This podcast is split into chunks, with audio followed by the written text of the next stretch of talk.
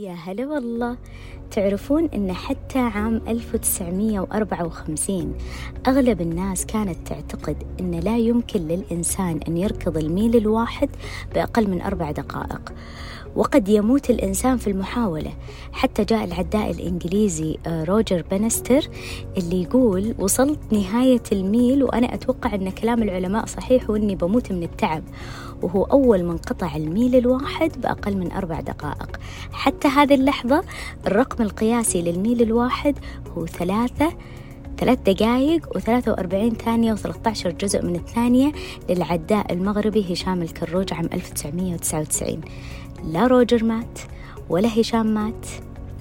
ربما العقبة الحقيقية للوصول لما يقال عنه المستحيل هي العقبات التي نضعها لأنفسنا or a self-limiting mindset.